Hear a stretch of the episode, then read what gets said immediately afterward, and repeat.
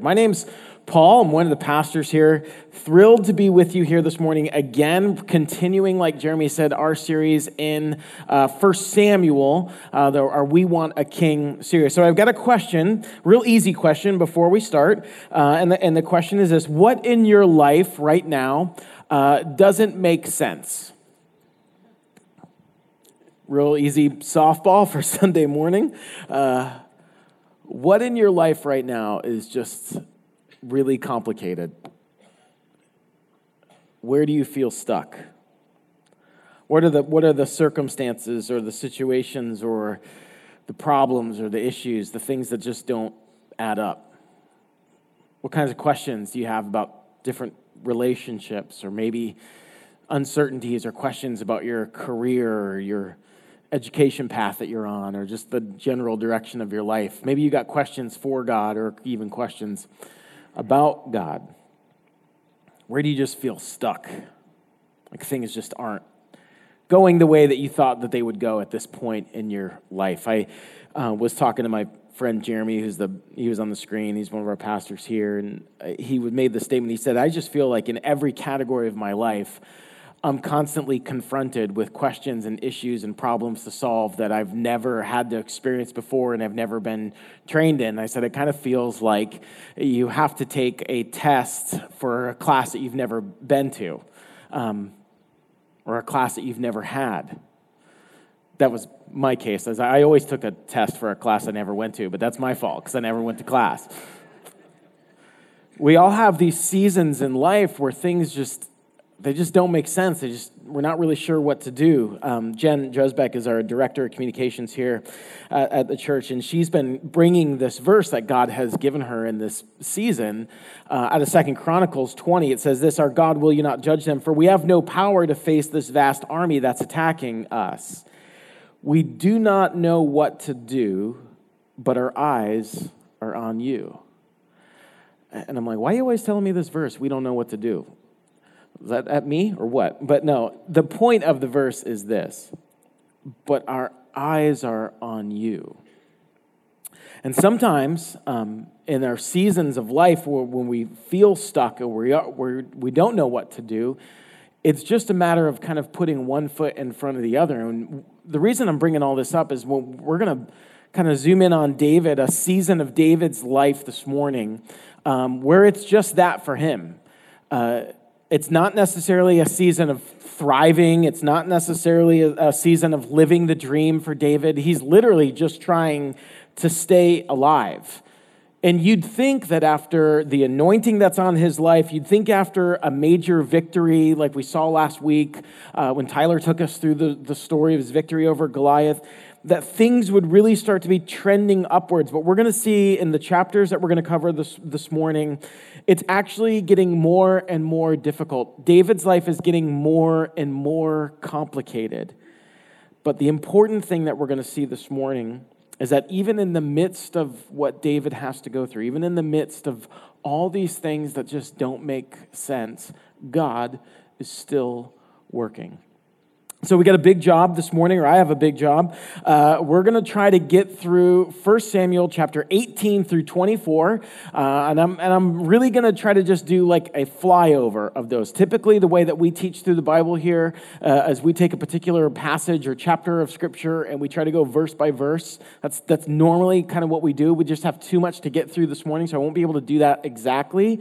And then after we get through those six chapters, I actually want to land on a psalm. So David was a like singer-songwriter, and he would oftentimes write these songs or these psalms to describe his perspective, to describe the way that he was feeling, to describe his thoughts about God, to describe where his heart was when these different things were going to go on, when these different things were happening in his life. So we're going to kind of, in essence, read his journal after we hear about the things that he has gone through, and then we're going to see from that how we should set our hearts and set our minds when we are in these seasons of uncertainty and these seasons where things just aren't going the way that we were hoping that they would go. Let me pray and just ask God to help us with all this. Father, we love you.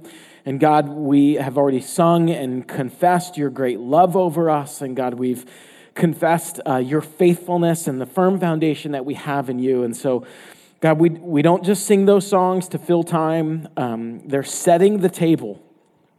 They're setting the table for us this morning as we do wrestle with the parts of our lives, God, that um, just feel really complicated, the parts that we don't have answers to, the, the things um, that we're up against, God, that we're just not sure what to do. And God, I pray that by your Spirit and through your word that our eyes would be set on you this morning. And in the places and in the moments and in the times, God, where our gaze has just been way more focused on our on our issues and our problems and our circumstances, God, would you fix our eyes and, God, just retune our hearts, recalibrate our minds to you. And, God, we we just can't do this on our own. And, um, God, this is not just something where we just need a, a deal of willpower. We need your Spirit. So, Holy Spirit, would you come?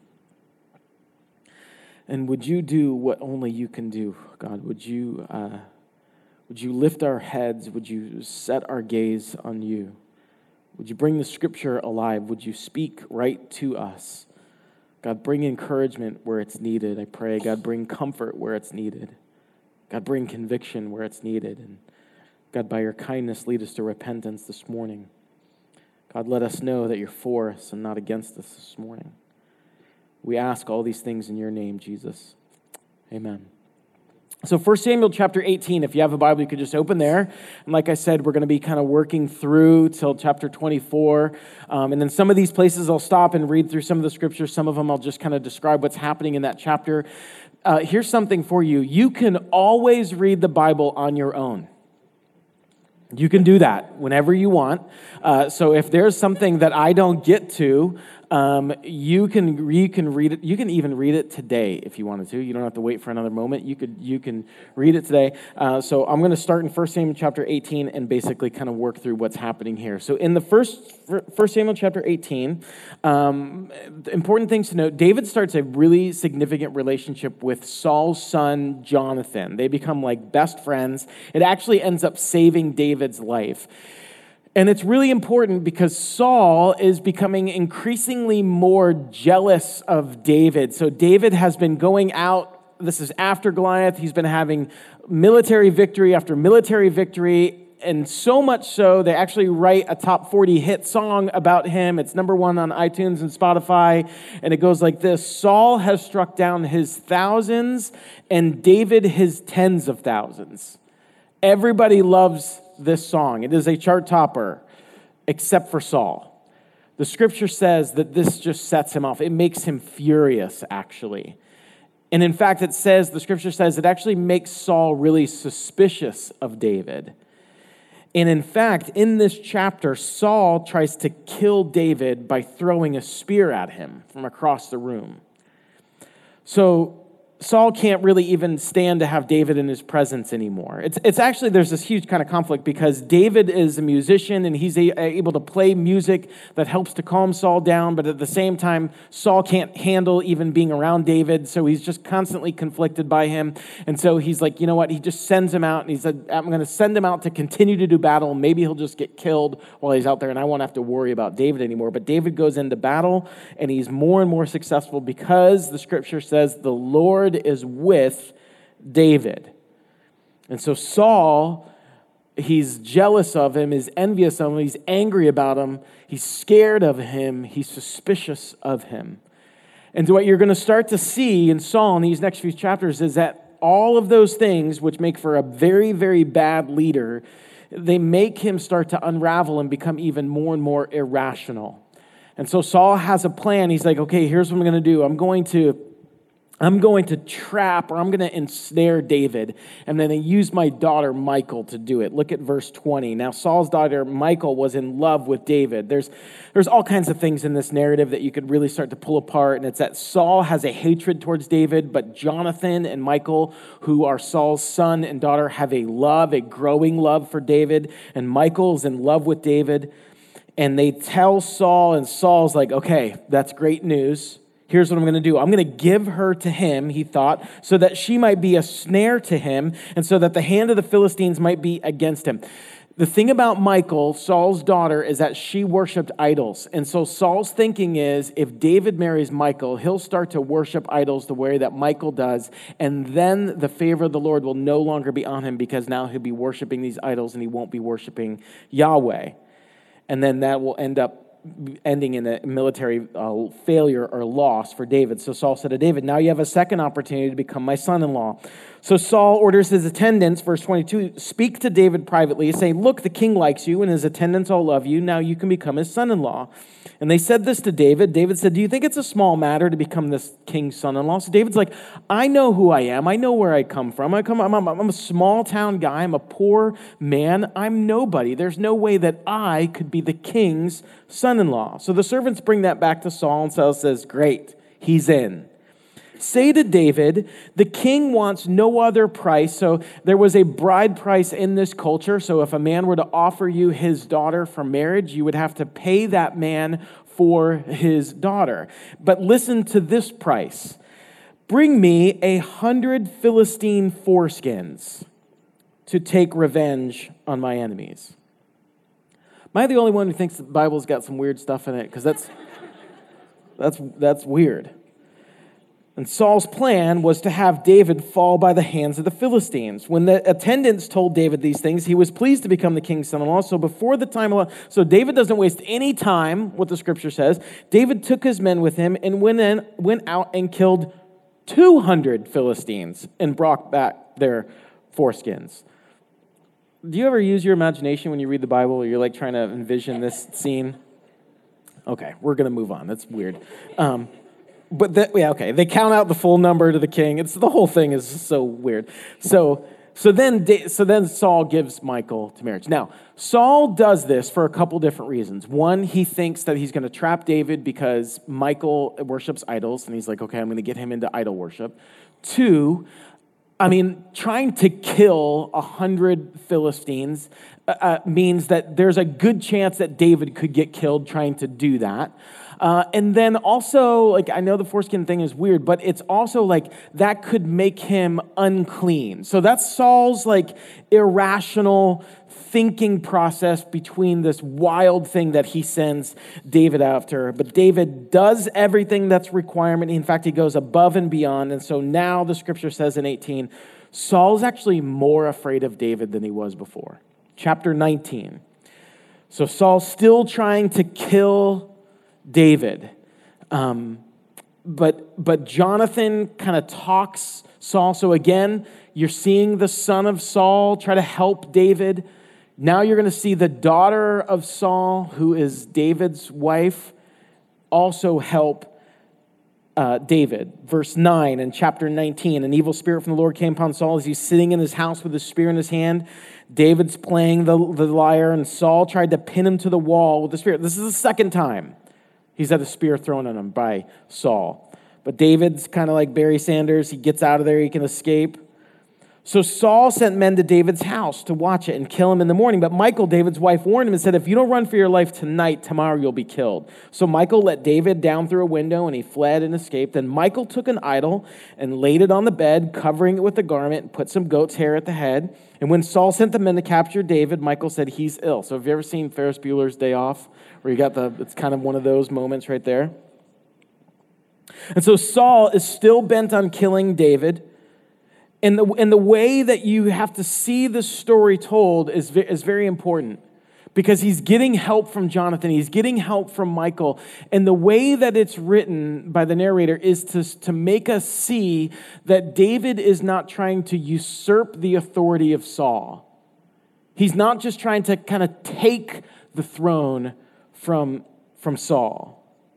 So now David flees, he's on the run, he goes to a place called Ramah, and there he meets up with the prophet Samuel, and they travel to a place called Naoth, which uh, scholars say is like a kind of like a religious uh, enclave or, or compound.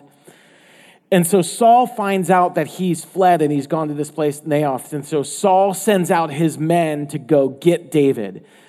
And then it's something very odd happens. While the men go there to capture David or to kill David, they're intercepted, the scripture says, by the Spirit of God. And the men kind of get caught up in this like kind of state of delirium. There's like kind of like a, they they become like kind of crazy. The scripture says prophecy, but it's written in that way, so they're, they're just kind of like shouting. They're kind of caught up. They're they're not, they're controlled by the Spirit of God. So Saul sends another group. Same thing happens to them. Finally, what happens is Saul's like, you know what? I am just going to go on my own. If I want something done, I need to do it myself. So Saul goes to get David.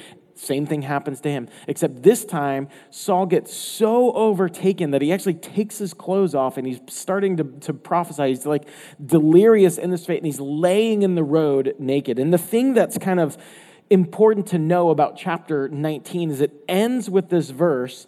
Um, it, it ends with the people say, "Is Saul also among the prophets?" And that's in there because if you remember in chapter ten, when Saul's introduced, who Saul's kind of like a nobody from nowhere, and he gets brought in, the people say that, is Saul also among the prophets? They say it in kind of like a way of like wonder or praise, like, look what God's doing, look what God is raising up. But now we're starting to see that Saul's become a parody of what he was. Now Saul's a joke because here he is blabbering and acting crazy and lying naked in the road. And they're like, oh, this guy also among the prophets? Chapter twenty.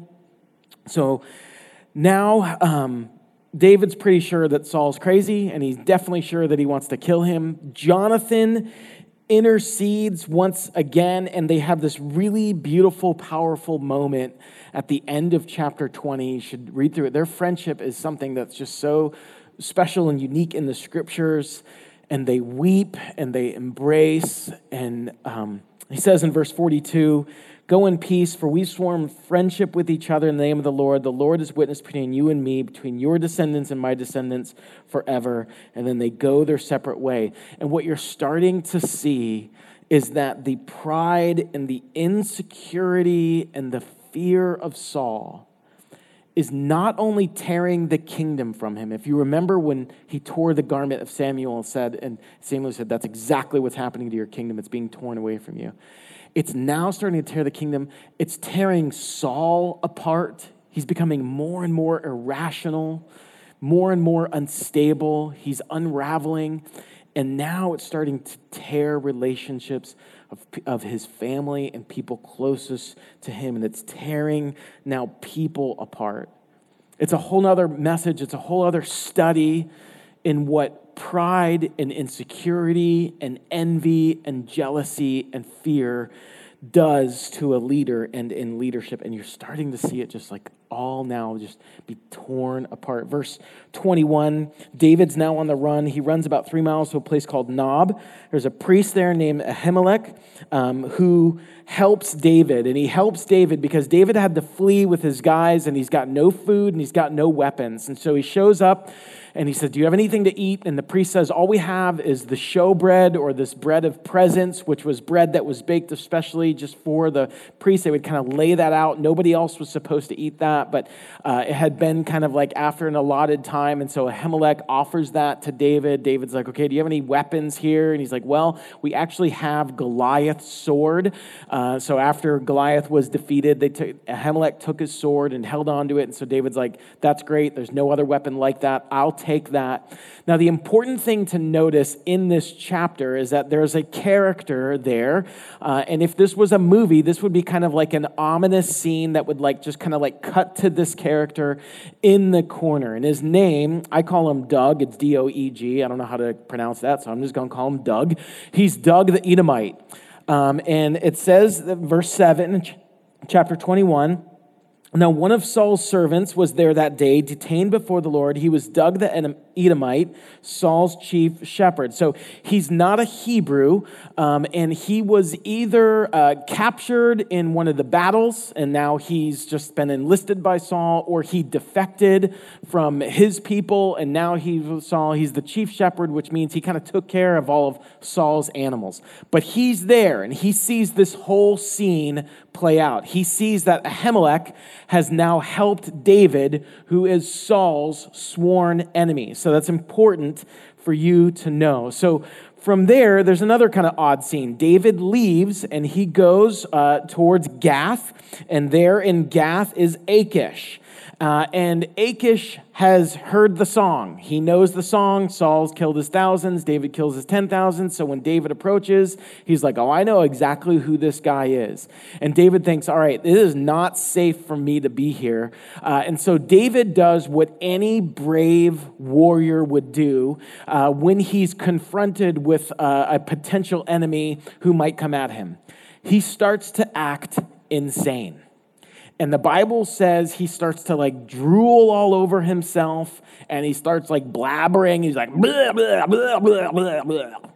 That's how you act if you ever want to act insane. He starts to do that, and he's drooling all over himself, and he's just acting like a wild man. And I, I love uh, how Achish, the Philistine king, responds to watching David do all this. Um, it, it makes me, uh, it reminds me of like when I bring my friends over uh, to the house. My wife says the same thing. Verse fourteen, he says, "Look at this man, he's insane. Why bring him to me? Am I so short of madmen that you must have to bring this fellow here to carry on like in front of me? Does this guy have to come in my house? Like, do we not have enough craziness around here? You have to bring this guy in here?" So David acts insane, and that's how he escapes. And he escapes, chapter twenty-two, to a cave of Adullam. And look at the first two verses here. David left Gath, David left Gath and escaped to the cave of Adullam. And when his brothers and his father's household heard about it, they went down to him there. And all those who were in distress or in debt or discontented gathered around him, and he became their commander. About four hundred men were with him. Now, if we were in this story, this would be the moment where we would want, like, SEAL Team six to show up. Like, the Avengers should roll in at this moment, like, right now. You've been chased by Saul. He's trying to kill you. You just had to act like a maniac so you could escape this other king. You, you had to scramble for weapons. You had to scramble for bread. You had to scramble for supplies. And now all of a sudden you're hiding again in a, in a cave.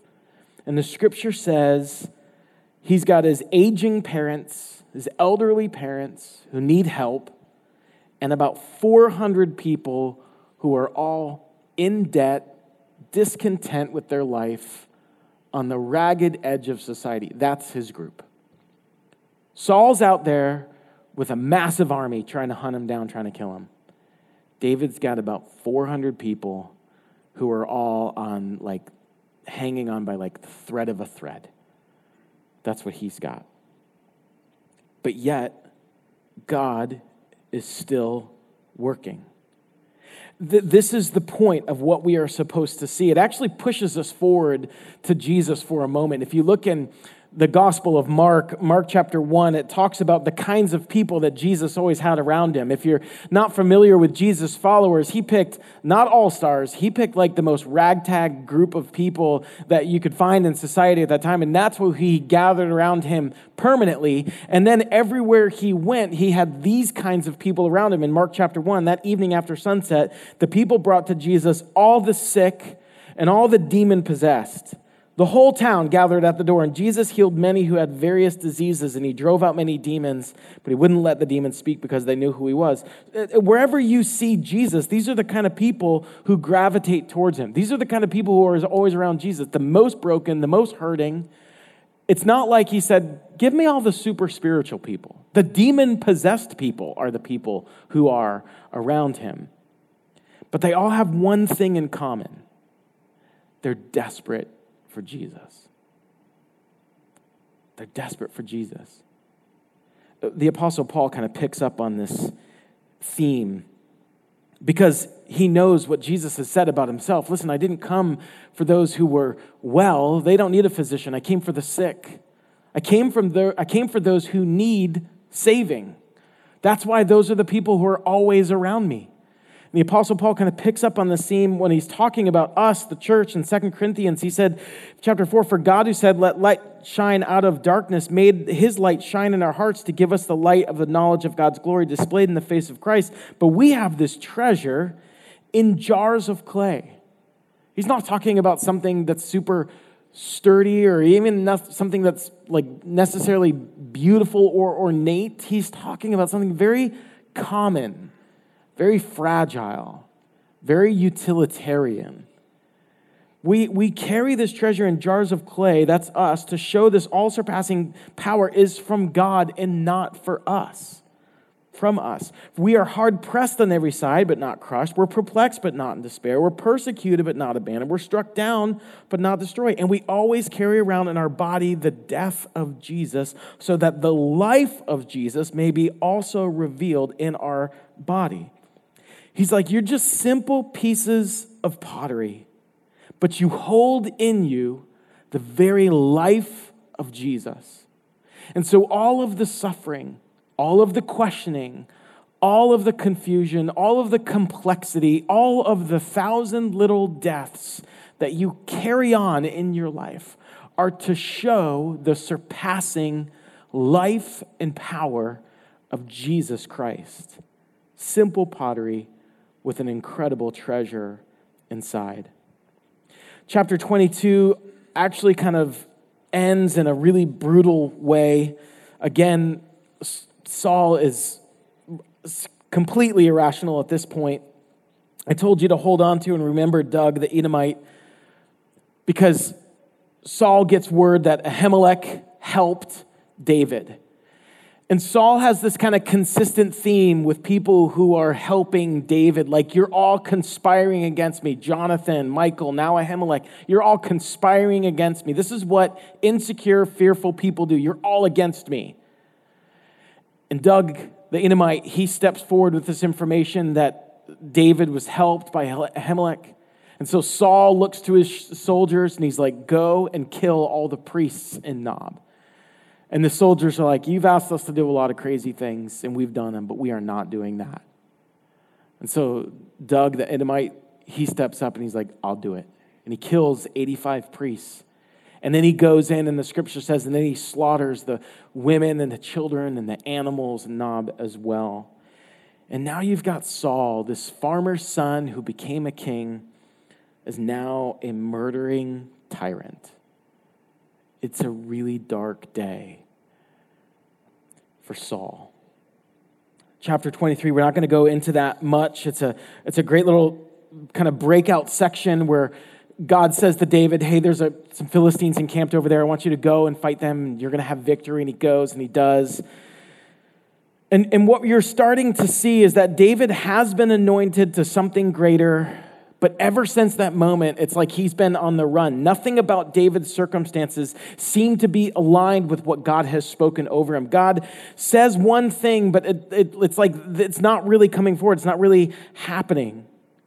And it's all meant to show us that no matter what is happening in your life, the plans and the purposes of God are not thwarted. Even though the place in your life where you are right now, it doesn't look like there's something divine or even beautiful. It doesn't look like God is working. It doesn't mean that he's not working. Just because it looks like there isn't hope or there isn't a future doesn't mean that there isn't one. Just because you look at your life and you maybe sometimes you feel like David before Achish, and you're like, am I just like losing my mind here? It doesn't mean that God is not working. So it takes us forward to chapter twenty-four. I just want to really tell you the story real quick from chapter twenty-four, because next week we're going to do a little bit of a deeper dive specifically on chapter twenty-four. But then I want to get and end our time together with Psalm fifty-seven. Um, but but here's what happens in chapter twenty-four. Uh, David is in a cave again. David finds himself in a lot of caves.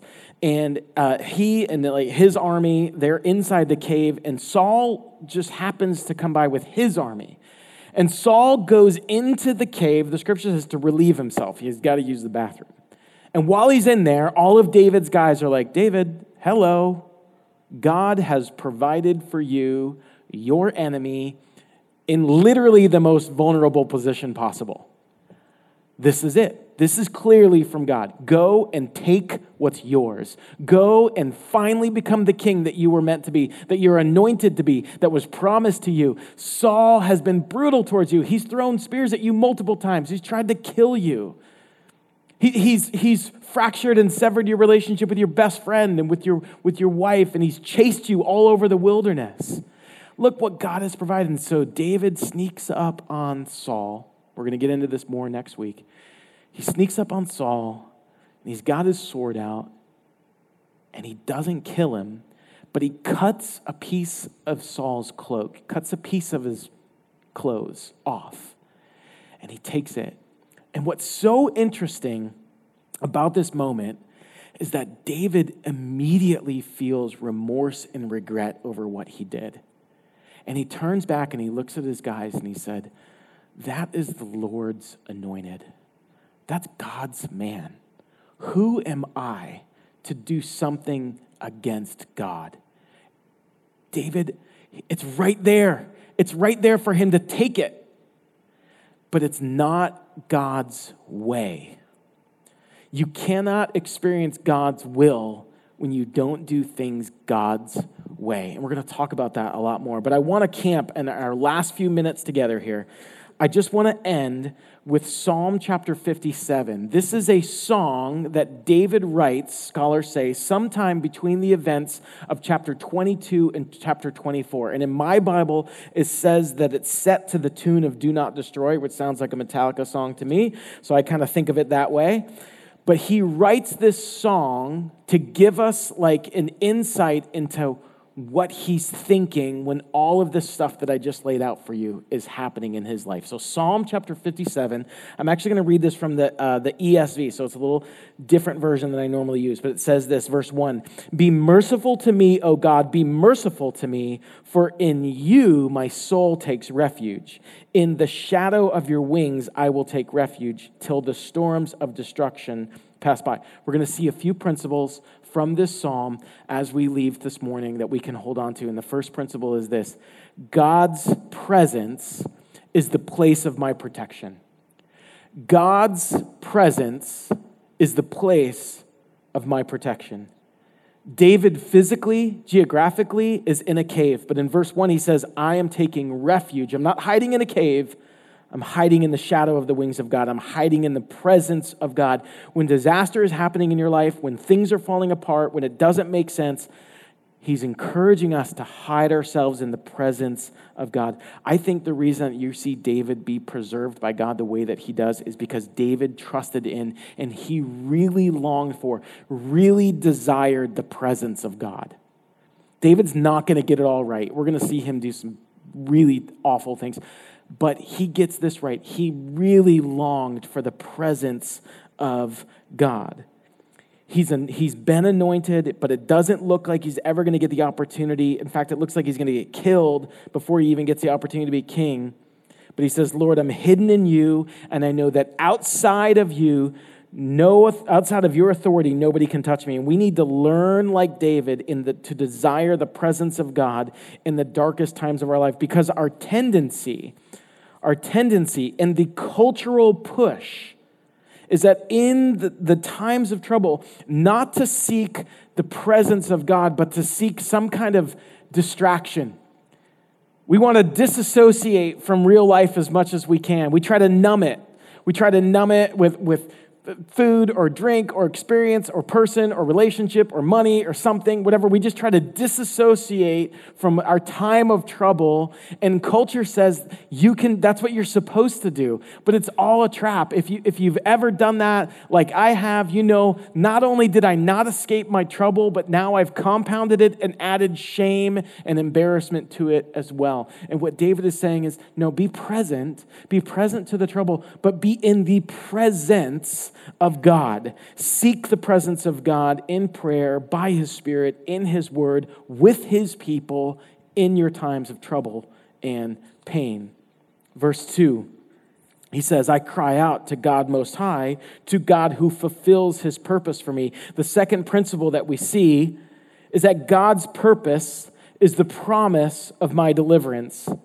God's purpose is the promise of my deliverance. David writes, "God, you fulfill your purpose for me." In the King James Version, it says, "You perform all things for me." Listen, David's on the run. He's hiding in a cave. And he's saying, "You perform on my behalf and you reward me."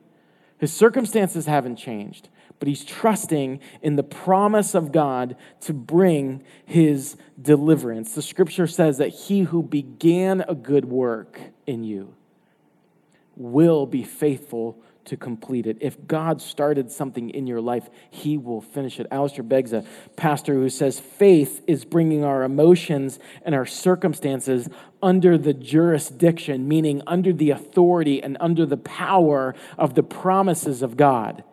We experience faith. We are in the place of faith in our life when we bring all of our emotions, which are real. He's not saying don't have emotions.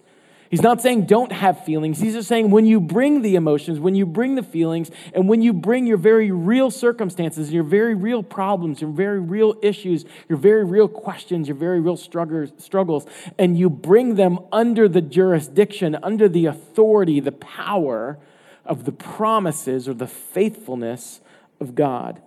The key to this principle here is that David says, God, you fulfill your purpose for me. Where we get caught up is that we've got all our purposes that we want God to fulfill for us. And where we get sideways with God is when he doesn't fulfill our purposes that we have for us. No, no, David is submitting to the purposes of God. He's like, I know that you are faithful to fulfill your purpose in my life. Like at this point, David still doesn't know how this is going to end. He knows he's going to be king, but he really has no idea how he's even going to get out of the cave. And so he submits and he trusts God to do the thing in his life that he said he was going to do. Verse three, he will send from heaven and save me. He will put to shame him who tramples on me. Selah, which means just think about that. God will send out his steadfast love and his faithfulness. The next thing we see is that God's performance is the assurance of my salvation. It's, it's God's performance that's the assurance of your salvation. Th- this is the gospel message. Not that you did the work to earn the favor of God. Not that you did the work to earn your salvation. Not that you can do the work to put yourself back together, God. Not that you can do the work to do your own saving, but that it was done on your behalf. I'm going to invite the band up. We're going to finish this psalm here. It says this, verse four, my soul is in the midst of lions. I lie down amid fiery beasts and the children of man whose teeth are spears and arrows, whose tongues are sharp swords. And what we're learning here is that God's greatness is the basis of my confidence. It's God's greatness that's the basis of my confidence. Scholars think the reason that David wrote this is because he's in this cave and outside is Saul's army and inside, deeper in the cave, there, there was actually a like a pride of lions. So here you have David stuck, wedged in. That, that might be how you feel this morning. You're like, I've got like an enemy on the outside, and if I try to go further in, there's ravenous beasts on the other side. That might be how you feel. Hemmed in on every side. But listen, what David says here, because he's not just like a naive optimist. He's confident in God's power to save. He says in verse five, be exalted, O God, above the heaven. Let your glory be over all the earth. His perspective changes from what's around him to who's above him. He looks at his circumstances. He looks at what everything that's in front of him, and it feels unsafe and it feels terrifying because, honestly, it is. But he knows that God is the lifter of his head, the scripture says, and he can trust in him, and he causes him to shift his perspective from what he sees around him. I got an enemy on the outside, ravenous beasts on the other side. Everywhere I look in my life, I'm just hemmed in. I, I have no solution to this. So I lift my head, and I see the greatness and the goodness and the power of God that's greater than my circumstances. And that's just the story of how God shows up in the world, isn't it? Where we are stuck, we're going to talk about this in communion in just a second. We're stuck with no way out, no rescue. but rescue comes from above. Listen how David ends this song, and then we're done. He says, my heart is steadfast, O God, my heart is steadfast. I will sing and make melody. Awake my glory, awake, O harp and lyre. I will awake the dawn. I will give thanks to you, O Lord, among the peoples. I will sing praises to you among the nations. For your steadfast love is great to the heavens, and your faithfulness to the clouds. So be exalted, O God, above the heavens. Let your glory be over all of the earth. Listen, I realize when we gather together, so many of us feel like we're stuck in a cave, and there's an enemy on the outside and ravenous beasts on the other side. And what the scripture's calling us to this morning is to remember the steadfast love of God, to remember the faithfulness of God, and like David, to urge ourselves to praise and to look forward and to bring the testimony of God's goodness to our present circumstances. Connor reminds us of this all the time. Why do we sing together? We sing as a reminder of who God is and what he's done and what he's promised, because we forget and we wander. We sing as a prayer request of what we want to see happen in our own lives and in the lives of those around us and in our world. And we sing as a testimony of truth. We sing for the faith of those around us. We sing for those who are without hope. Every week we also take communion, and communion to me just feels like, and it is, it is a very tangible reminder of exactly what we're talking about, because we were stuck and worse off than David ever was, because we, the scripture says, had all sinned. And the payment or the wage or the penalty for that sin is death, eternal separation forever from God, a physical death and a real spiritual death. And we have no hope. We We could not fix that on our own. We could not save ourselves from that destiny. Someone from the outside, a savior, a perfect, sinless savior who knew no sin, but yet became sin on our behalf so that we might be covered in his righteousness, those who have come to him in faith and repentance. So it's a reminder of when there was no way. We were dead in our trespasses. Dead people cannot help themselves. But the author of life, the bringer of life, came and lived a perfect life and died a death that was due us and conquered forever Satan, sin, and the grave. And if your faith, if your trust is there, and only in there, in Christ and in Christ's finished work alone, then take the bread, take the cup, take the body and the blood of Jesus and eat and drink and remember when there was no way, God made a way. Let's do that now.